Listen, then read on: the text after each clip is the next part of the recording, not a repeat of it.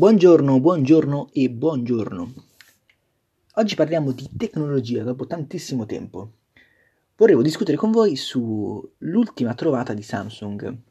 Allora, non è proprio l'ultima trovata, è essenzialmente un'altra una tecnologia che sta prendendo luogo sempre di più, cioè quella dei telefoni che si piegano. Per i più tecnologici e soprattutto aggiornati di voi, sapranno benissimo che non è affatto una cosa eh, rivoluzionaria. Si parla di telefoni che si piegano da più di 3-4 anni, semplicemente era una tecnologia che nessuno aveva mai avuto il coraggio di sperimentare davvero. Eh, Samsung l'ha presentata con il primo telefono che si piega e si piegava in un modo molto strano. Cioè, immaginatevi un tablet che si piega eh, con tipo ali farfalla, ok? Eh, ed era un, essenzialmente una grandissima tecnologia utilizzata in un modo, secondo me, molto molto opinabile. Quante volte cioè, vi è capitato di essere in giro e voler avere uno schermo così tanto grande per fare chissà cosa? E poi soprattutto eh, in quali condizioni voi lo aprirete così tanto? È scomodo, dovete utilizzare sempre due mani. Qual è la sua funzione? Per vedere video? A questo punto ti porti dietro un iPad se magari sei in treno o un computer. O anche semplicemente per produrre contenuti non lo farai mai dal telefono in mobilità. Solitamente appunto eh, quest- l'idea che uno aveva in mente del telefono che si piega era quella di, di cercare di eliminare spazio, cioè avere un qualcosa di più piccolo, più maneggevole e non il doppio della grandezza. Infatti il telefono che ha presentato, che ha presentato Samsung era un telefono che da chiuso era grande come un telefono normale, però spesso quanto due telefoni, infatti si apriva, è come se avessero due telefoni incollati uno sull'altro. Abbastanza inutile, anche perché costava 2000 euro e nessuno aveva voglia di spendere quei soldi per una cosa che essenzialmente non aveva senso. Ed è per questo che la tecnologia del, degli schermi che si piegano si era un pochino arenata fino a qualche mese fa. Poi è arrivata Motorola e ha presentato il Razer, il Razer non è altro che eh, essenzialmente l'idea giusta, cioè un telefono che si piega e che andasse un po' a scimmiottare l'idea dei telefoni che si piegavano, diciamo i telefoni precedenti, avete presente i telefoni dei vostri genitori, dei vostri nonni, che erano quelli che ti stanno chiamando, apri, rispondi, per mettere giù, chiudi. Eh, c'erano ancora i tastini, lo schermo era touch, ma essenzialmente la tecnologia era molto, molto efficace. Tu aprivi, rispondevi, chiudevi. E il gioco era fatto. Cosa ha fatto Motorola? Semplicemente ha detto, cavolo, la tecnologia dello schermo ce l'abbiamo, il concept ce l'abbiamo perché era quello dei telefoni vecchi, usiamo le due cose, facciamo un connubio e il gioco è fatto. Essenzialmente è stato proprio così. Qual era la problematica? È che l'ha fatto Motorola. E Motorola ovviamente ha portato questa innovazione, ma questa innovazione si doveva pagare. Adesso non so bene chi di voi è disposto a pagare quasi 2000 euro per un telefono della Motorola. Con tutto il rispetto per Motorola. Però essenzialmente non aveva molto successo, anche perché per quanto possa essere bello l'hardware, il software di Motorola lascia comunque a desiderare. Si parla comunque di un, uh, l'utilizzo di un Android stock senza troppe personalizzazioni. Lascia molto molto a desiderare. E chi ha colto la palla al balzo, ovviamente, i capi dello spionaggio e del copiaggio, cioè la Samsung.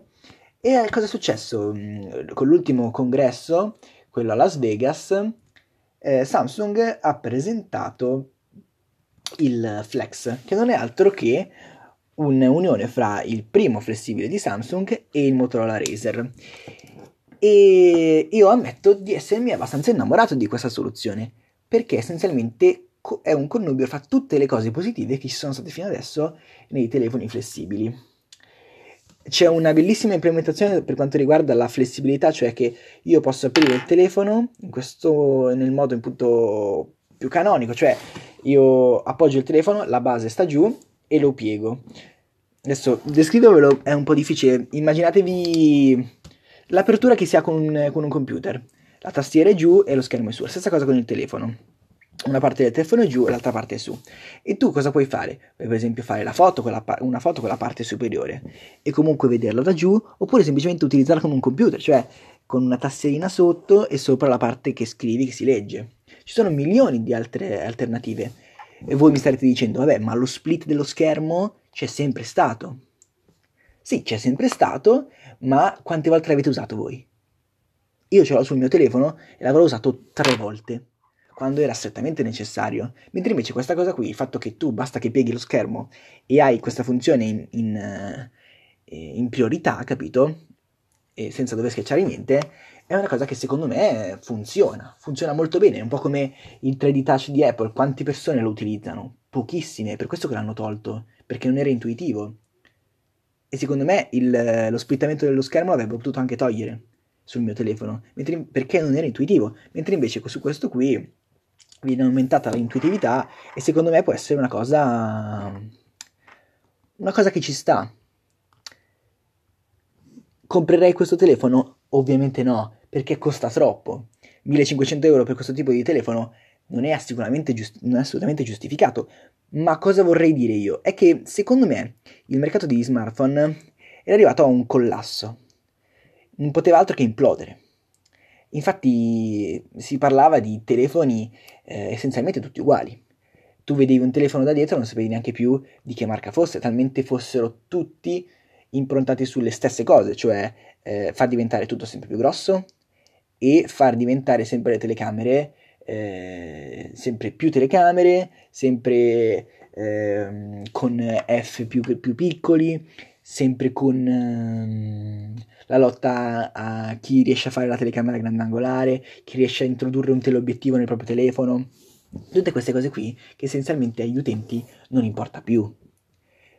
L'utente base le foto belle che può fare con un iPhone 7 di 4 anni fa le può fare anche con l'ultimo iPhone. La maggior parte delle persone non vede la differenza. Quindi non capisco perché l'unica motivazione per cui uno deve cambiare telefono è quella de- della, della telecamera migliorata. Non è così. Molte aziende sono convinte che l'unica cosa che frega le persone sia la telecamera. Non è vero. C'è molta gente a cui frega soltanto la velocità del, del software, eh, la, la, compatibilità con applicazioni, o semplicemente avere un, un hardware o un'estetica migliorata o rivoluzionata. È per questo che Samsung nell'ultima presentazione ha presentato anche l'S20. Sì, è uscito l'S20. Qualcuno di voi l'ha sentito? Qualcuno di voi ha visto l'immagine dell'S20 e ha gridato a Oh mio Dio che rivoluzione? No, non cambia nulla. Essenzialmente è un S10 più brutto. Ci sono due telecamere in più che si potevano benissimo risparmiare. E secondo me in casa Samsung l'hanno capito, che quella linea lì ormai è vecchia. Alla gente piace l'innovazione e per quanto possa essere per questo, in questo momento abbastanza inutile un telefono che si piega, è innovazione. La stessa innovazione che portava Steve Jobs col primo telefono touch. Perché non importa quanto sia utile, importa quanto sia fuori di testa. Qui è Matt, ci vediamo domani.